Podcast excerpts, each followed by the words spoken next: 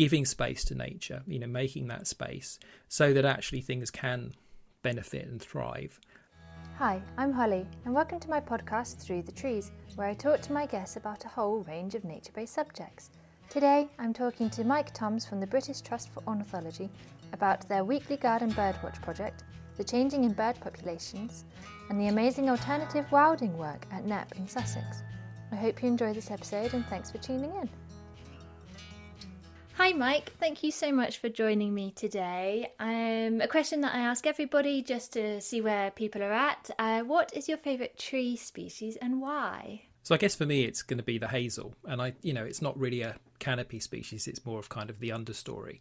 But it's the species I grew up with on the kind of edge of the Weald down in the south of England, um, and it was the, the tree that was always around me. You know, we played with it, created things from it. Uh, the nesting stick I use when I go out monitoring nests is made from hazel. You know, so it, it's a tree that's really important to me for those reasons and it's important to other species. And I cover coppicing um, in one of my other podcasts and how that extends the life of the hazel. So I think that's a really good choice. Thanks. um, so you're just up the road in Norfolk. I'm in Suffolk, and what a place to be based, um, especially with the Norfolk Broads for loving birds and being able to spot and view and birdwatch. What a great location we have! It's it's a fantastic part of the world, and I think you know being you know we're in Thetford, that's where BTO is based, so we're kind of right on the Norfolk Suffolk border, and we're in the heart of the Brecks, and the Brecks are a really special landscape. You know, lots of really interesting uh, species, lots of rare species.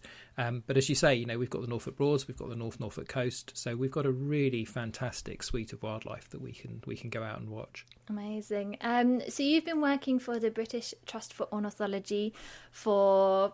Um, I don't know actually know how long you've been working for them. So I've been, yeah, I've been there since um, 1994. I came in, and uh, my first role at the trust was actually running a national survey of barn owls. So f- since then, it's kind of progressed on to do lots of other different things. But it's it's been fascinating, absolutely fascinating. And what started your love of birds and wildlife in particular? I guess as a kid, you know, just having um, supportive parents and stuff, having a garden with wildlife in it, uh, and just playing a lot in the garden and seeing it.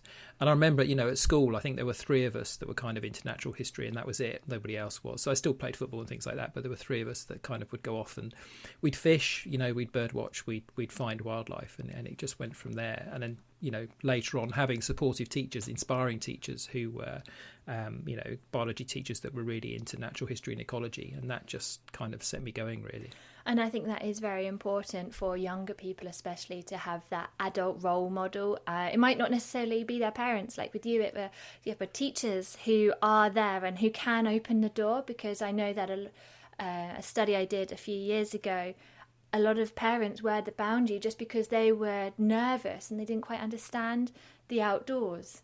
Um, so I do think, again, having a contact with nature, whatever form of nature that is, um, from a young age is really, really important. Um, so the BTO uh, aims to understand how and why bird populations are changing. So can you tell me a little bit about the work that you do, and, and we'll touch upon the Garden Birdwatch um, in a minute. Yeah, absolutely. So we've been around since the 1930s, and, and really our ethos is around collecting the evidence that tells us about change in the environment and what that means for bird populations. And it's really a partnership. You know, we've got about 60,000 volunteers that participate in BTO surveys. Some of those uh, participate from home, watching birds in their garden. Others go out and do structured surveys, uh, things like the breeding bird survey, where people go out twice every summer recording uh, breeding birds, right through to people that do ringing and nest recording. And it's that partnership with those volunteers, with the survey organisers and the scientists within the organisation, so the paid staff, uh, that enables us to collect that information, to analyse it, interpret it, and then make sure it's used and it's used in ways that kind of underpins conservation action. So it supports things like red listing, uh, it informs policy decisions, land management decisions. So the work of those volunteers has a real impact in terms of you know what the bird populations in the UK are like, how we look after them, how we test solutions, uh, conservation solutions, and make sure that they're working. And it, it's highlighted, you know, farmland bird decline, the big decline in farmland birds in the 1970s and 1980s BTO data kind of demonstrate that really starkly. Um, the declining breeding success of things like peregrine and sparrowhawk following the introduction of um, pesticides, you know, again, it's picked up through the schemes that we run, and learning about you know where birds migrate to and from, the changes in their productivity, their survival rates. All of that information comes from this fantastic network of volunteers who go out and collect the information for us. That's amazing. They do such amazing work. But it's not just official volunteers uh, who help you. You run um, a weekly throughout the year garden birdwatch project, which has th- thousands of people. Um, and what is it that the citizens have to do? Well, I, I, mean, you mentioned citizens, and of course, the term that people use these days is citizen science. This idea that citizens participate in science. So, all of the schemes that we run could be described as citizen science, and it's just kind of the different scales on which that happens. So, you know, at one end you have the bird ringers who are trained and licensed. You have to be trained and licensed to bird ring. But you also then have people doing garden birdwatch, and all they're doing is each week throughout the year is watching the birds and other common garden wildlife in their gardens, noting the numbers that they see. And those records that come into us build up into this fascinating picture of how these different species use gardens throughout the year, how that use changes with season, uh, and how it changes between the years. And so we see things like, um, you know, the the arrival of winter visitors, their departure. We see the emergence of hedgehogs because that's a, a, species that we monitor through GBW, and we can look for the influence um, of other factors on on those patterns. So it could be climate change. So we might expect to see earlier emergence of butterflies and hedgehogs. We might to see might expect to see fewer winter visitors coming in because of changing weather conditions. Um, and we also look in relation to surrounding habitat. So, gardens that are more urban in their location will have different birds coming in. So, it's really understanding, you know, the, the suite of reasons why birds use gardens and the resources that we provide. And anybody can do it. It's free. Um, it's open to all. So if you've got, you know, if you're watching from your kitchen sink um, out onto your garden, even if you don't have a garden but you have a window feeder, that information can still be submitted, and it's really, really valuable for us. And I think that would be amazing for anyone to take part because it doesn't need to take up hours and hours of their day, but also it can offer a mindful peacefulness throughout their daily routine. Put the kettle on, sit down, and not only are they helping you gather data, but it could be good for them as well, for their own mental health, to take 20 minutes away from their laptop work, because everyone's working from home at the moment. So I think this is something that everybody should sign up to. For 2020, your results are now in. What sort of thing did you find? Yeah, it's been really fascinating. And I think, you know, one of the big things for us around 2020 was obviously lockdown. There were many more people um, at home, and you know we saw another 10,000 people sign up last year to the project, which is fantastic. And they are, as you say, getting these these well-being benefits. We know from various studies that have been done that access to nature has significant well-being benefits. And if people are participating in something like Birdwatch, they're watching the birds in their garden more intently they're taking more interest and they're rewarded through doing that. And I think that's that's really good. And the kind of things they're showing, I mean, you know, it was a really interesting year because some of our smaller bird populations um, had been hit quite badly by beasts from the east back in kind of 2018 and through into 2019. And you know, we we saw in the data from last year a recovery, you know, so things like long-tailed tits coming back, wren coming back in terms of the numbers that we're seeing in gardens. So that was really interesting and then we get things like the, the typical kind of um, seasonal patterns, the differences. So it was a warm spring last year, uh, and it was an early spring, and so we saw things like holly blue butterfly, for example. Um, the peak in garden use for them, um, we have two peaks because they're double brooded. So they're first on the wing early in spring, and that generation's on holly, and then later in the year there's a second generation, and they um, use ivy as their food plant for their caterpillars. And that first peak last year was four weeks earlier than it usually is, uh, and that really underlined just the impact of the of the mild weather. But the breeding season last year wasn't great for quite a lot of birds because um, we had that very dry spell, and in particular that hit uh, birds like blackbird and song thrush, which will feed on soil-dwelling invertebrates. So we know about those impacts from the Nest record scheme, but within garden birdwatch, we actually saw lower than usual reporting rates of those species. So you know we're we're picking up the signals of long term climate change, but also short term effects that are linked to you know what's happening with the weather at any particular time. And it's that sort of data which can then be shown to people who can make changes, who can help with different things like climate change. Um, and do you think it was similar sort of reasons for the drop in house sparrows and starlings as well? They're two interesting species because they're both red listed. You know, when people talk about garden birds, many people are kind of quite dismissive. Oh, they're just garden birds, mm. they're common. Um, but actually, both of them, both house sparrow and starling, have seen these very long term, very big drops in their populations. Um, and we're still learning about the, the reasons for those. In the case of house sparrow, you know, we, we certainly can see a link with loss of nest sites um, because um, they nest in cavities, and there are fewer cavities around urban areas. But the other big change has been um, a decline in insect food. And even though the adults feed on plant material and seed, they actually feed their chicks on invertebrates, and we know that invertebrate populations have declined. And we think that has an impact on house sparrows. So we've seen this long term decline in house sparrows uh, through garden bird data from BTO. Um, and we've seen different patterns to that, rural versus urban. The timing of the decline slightly different. But encouragingly, that decline is slowing. Um, so the last few years, we've actually seen a bit of an increase in the breeding populations, um, but it's a regional pattern. So they're doing better in Wales, Northern Ireland, and Scotland than they are in England, and there's definitely a kind of northwest southeast split, and that probably again is linked to it could be climatic factors, it could be habitat management factors, uh, and those kind of regional patterns we can use to start to dig in and understand well what's driving this, what's behind this. Um, so yeah, with for both of those species, it, there's ongoing work looking at why they're declining. That's great that you have um, started to look into this, and maybe more people who are doing things to make their garden more wild friendly. Maybe they could make a bug house and leave some dead leaves and dead wood around their garden to kind of maybe try and encourage more insects in in which should help some of these species.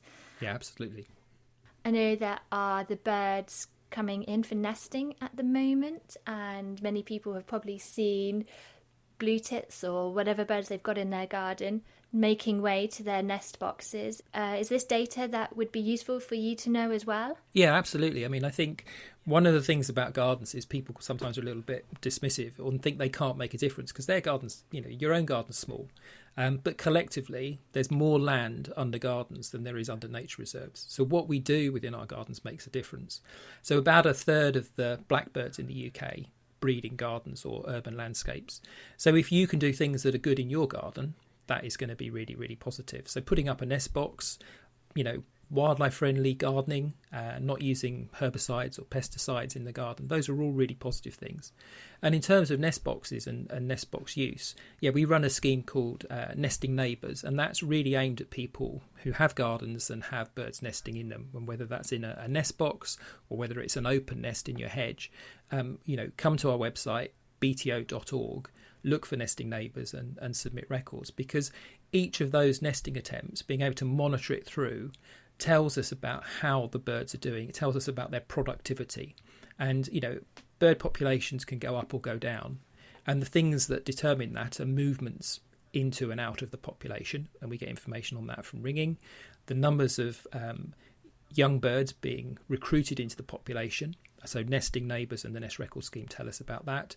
And then mortality, individuals dying, and the ringing scheme tells us about that. So, we're building up a picture of the life cycle of these birds and you know contributing records of the birds nesting in your garden provides one piece of that puzzle for us.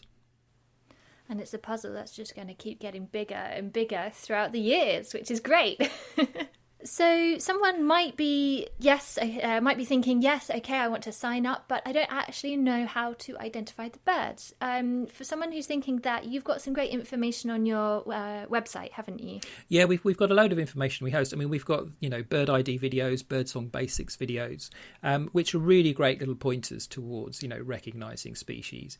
But we also provide training. You know, we, over the last year, we've done a lot of virtual training. Uh, so we've got things like bird ID basics uh, training, and you, you sign up, and the, the tutors are great. I mean, they're they're BTO staff. They're really passionate about birds. They're really good communicators. They're fun and they're funny, Um, and the feedback's been fantastic. So we've had, you know, recently we've just done a, um, a series of ID workshops on identifying gulls.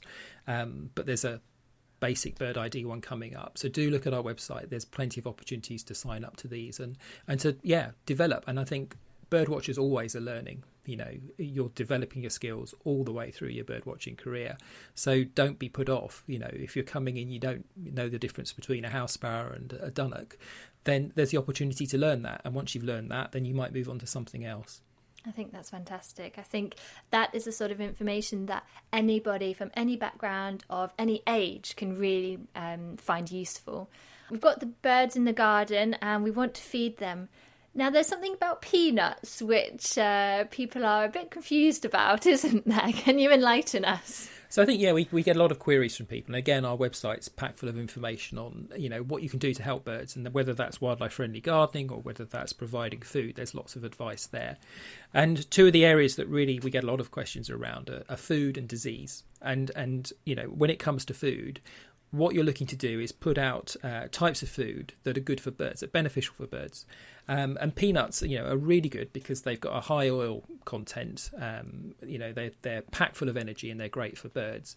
But people worry that if you put them out whole, um, that they might cause birds to choke because they're you know they're quite big.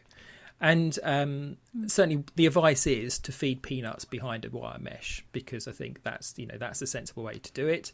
Um, but there isn't really any evidence that um, whole peanuts cause choking. And I know people kind of say, "Oh, you know, I had a, a brood of uh, dead uh, blue tit or great tit chicks in my nest box, um, and I'm worried that they've they've choked on peanuts. And there is, you know, there are cases where people have found such broods.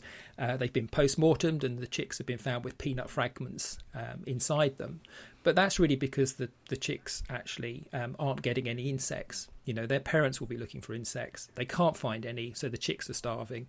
Uh, and in desperation, they turn to peanuts and probably are just bringing in peanut fragments. So the peanuts haven't killed the chicks. The chicks have starved to death because they're not getting enough food. Um, and that's a problem, you know, within gardens for, for many birds because we just don't have really large numbers uh, of invertebrates there. And that's why wildlife friendly gardening, choosing the right plants, you know, not using pesticides, can make such a difference. So it's it's important to look at these things in the round. Um, and you know it's the same with other foods. Think about the foods you're feeding. Um, think about the types of birds you're getting, and just make sure you're putting out the right foods at the right time and in the right way. Ah, that's really interesting. Thank you. And also that similar uh, similar subject with a lot more people are now going to parks than they would have. They would have gone to their local park instead of driving distances to say a bigger national park in these parks are ponds. And there's a lot of again a bit of confusion about what are we supposed to be feeding our ducks? Because we've all gone with our grandparents as children down to the pond to feed the ducks some bread. But what now like now should we be doing? Yeah, it's an interesting one, and you see an awful lot of, of stuff online about this. And you know, it's again, it's one of those areas where there's a lot of stuff out there, and a lot of people saying, "Do it, it's safe." Other people saying, "Don't do it, it's not safe." Um, and it's one of those things where there just hasn't been the research done, you know. And BTO is all about okay, we do research into bird populations, we publish scientific papers that have been peer reviewed, and we generate evidence. So I always look and say, well, okay, what's the evidence for this? Who's looked at this? Who's tested it? And there really isn't anything there, you know. So we can't say a definitive do or don't do this. I mean, the ducks, and as with other wild birds, you know, they are able to make decisions about what they feed on. And so, if you look at your garden feeders in the winter, you will find that birds come in and use them. Um, but at other times of the year, those birds are feeding elsewhere. So they're making decisions about where they feed. And it's the same to an extent with the ducks on the pond. They could go elsewhere, but they are making a, you know, they are able to live there and they are feeding on the handouts that we're providing alongside natural food that they're also getting from the pond itself. And they're rearing chicks um, successfully. So I would say to people, look, you know, we've been doing that for many generations. It's not an issue in that sense, and it is a really good opportunity for people to engage with wildlife because, you know, for many kids, being taken to the park to see ducks close up, that will be their first close encounter with a bird, and that might inspire them to go on and, and do other things, and it might inspire them to actually have their own wildlife garden one day in the future, which is going to be hugely beneficial. Yeah, I completely agree. I think that's um, a good answer to that. So, talking of parks and landowners and rewilding, um, or not rewilding, as Isabella Tree puts it in her book Wilding, uh, the Knepp experience uh, experiment down in West Sussex is something that's really interesting and something which I think uh, more people, more farm owners, landowners should be looking at. And they've even got turtle doves breeding there now. What are your views on uh, Isabella and and um, Knepp? Knepp's, Knepp's an amazing place. I mean, I'm really lucky that I've been able to go there for the last few years because one of the things that we do at BTO is run training courses for people that want to learn how to find and monitor nests. Um, and I'm involved in a couple of those courses, and one of those is based at Knepp. And it is an amazing place. I mean, just in terms of the density of birds uh, and other wildlife that's there, you know, not just the turtle doves, but things like nightingale, really good numbers of nightingale, you know, looking at other taxa, things like purple emperor butterfly in really good numbers. And I think, you know, that kind of approach, looking at um, farmed landscapes that aren't productive, and that was one of the problems that Isabella and, and Charlie Burrell um, encountered. There was that they it was really hard to make a living farming that land as a traditional farm. Being able to wild it has opened up other uh, commercial opportunities for them. You know, from wild camping to lots of visitors to ecological things to the meat that comes from the uh, large herbivores that wander around and actually manage the landscape. And I think that's really to be encouraged, looking at these alternative land uses and making more space for nature and accepting that, you know, farming doesn't have to be one way, it can be different ways. And I think that's really, really important. And it's the same with our woodlands, you know, and our other habitats, giving space to nature, you know, making that space so that actually things can benefit and thrive. Um, and people have the opportunity to come there and encounter those you know those species and hopefully take something away from that back to the city and you know to to be more considerate around the natural world as a basis to that. Absolutely, I think it's brilliant, and uh, I haven't personally been down there, but I would love to at some point after all this lockdown and things. Um, I did interview her for the Wainwright Golden Beer Book Prize. Um, and yeah, she is absolutely fascinating. And that is a book that I would definitely recommend Wilding by Isabella Tree. But have you got um, another book that to do with either bird identification or have you got an accessible book which you think that would be really great for somebody to read who's interested? Yeah, there's there's a book by um, Kate Risely and Claire Sim um, called Garden Birds and Wildlife, and uh, it's a really good kind of um, overview of birds in gardens. So that it's a mixture of text, uh, photographs. Uh, it covers some of the other taxa identification as well, so things like common garden butterflies. Uh, it touches on wildlife gardening, so it's a really good introduction, uh, and it uses some of the information that comes out of BTO schemes to actually kind of highlight which species you're likely to see when, provides information on you know the number of nesting attempts they make, how many eggs they have, and, and all those kind of things. Um, and it's kind of it's really good because it's kind of yeah it's condensed all of that knowledge into a really nice little attractive book. So I'd, I'd recommend that. And then as you develop bird watching wise, you know I think the Collins bird ID guide, what we call the black book, is kind of the go to. No one's really done it as well. Um, and it's fantastic, and it's the kind of thing that's also available as an app now. So it, you know, it's it's accessible to different different generations, you know, different ways people work.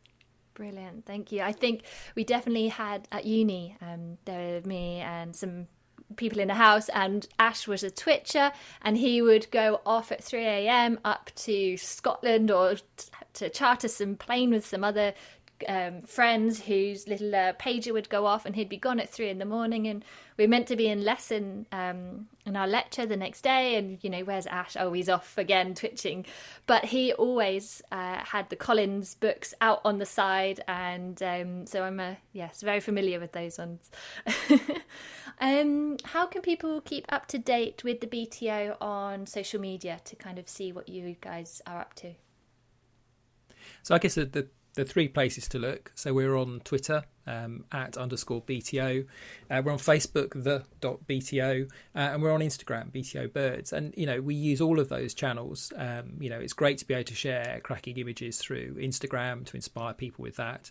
Twitter's where we kind of put most of our stuff, um, and that's really good for highlighting what kind of research is coming out. The work that we're doing trying to encourage more diversity um, and inclusion around uh, bird watching and also citizen science, you know, that's been really important for us. We've got a youth advisory panel now um, who are really helping us make really big strides forward in terms of making sure that that younger generation, and you touched on this at the start about role models, you know, as a kid, I looked to adults as my role models. Um, and there were three of us in the class that were into natural history. Today, with social media, you know, young people can engage with other young people and have young people as their role models. So I think it's it's really really important, and social media is key for that. So do look at our channels, and then Facebook. You know, for us, it gives us an opportunity to have a bit more detail, to have more of a communication and correspondence conversation uh, with our supporters and you know and wider audiences too. Brilliant, thank you. And I think what you said there, um, inclusion and accessibility is really important because I work with Debbie, who is wheelchair bound, and her daughter in law, who is deaf. And they have started, um, Debbie has learned to sign now, to learn how to say mountain and rivers and all these natural worlds. And I think it is important that you might be deaf, so you might not be able to hear the songbird, noise, but you can visualize him with some binoculars, you know, or without in your garden. So I think it is important that we do try and um, create content and share stories that that is for everybody. So I think that's great what you're doing, um, and I look forward to keeping in touch. And um, thank you so much for your time today. That's an absolute pleasure. Thank you, Holly. At the end of every episode, I share a quote which I feel sums up everything we've been talking about.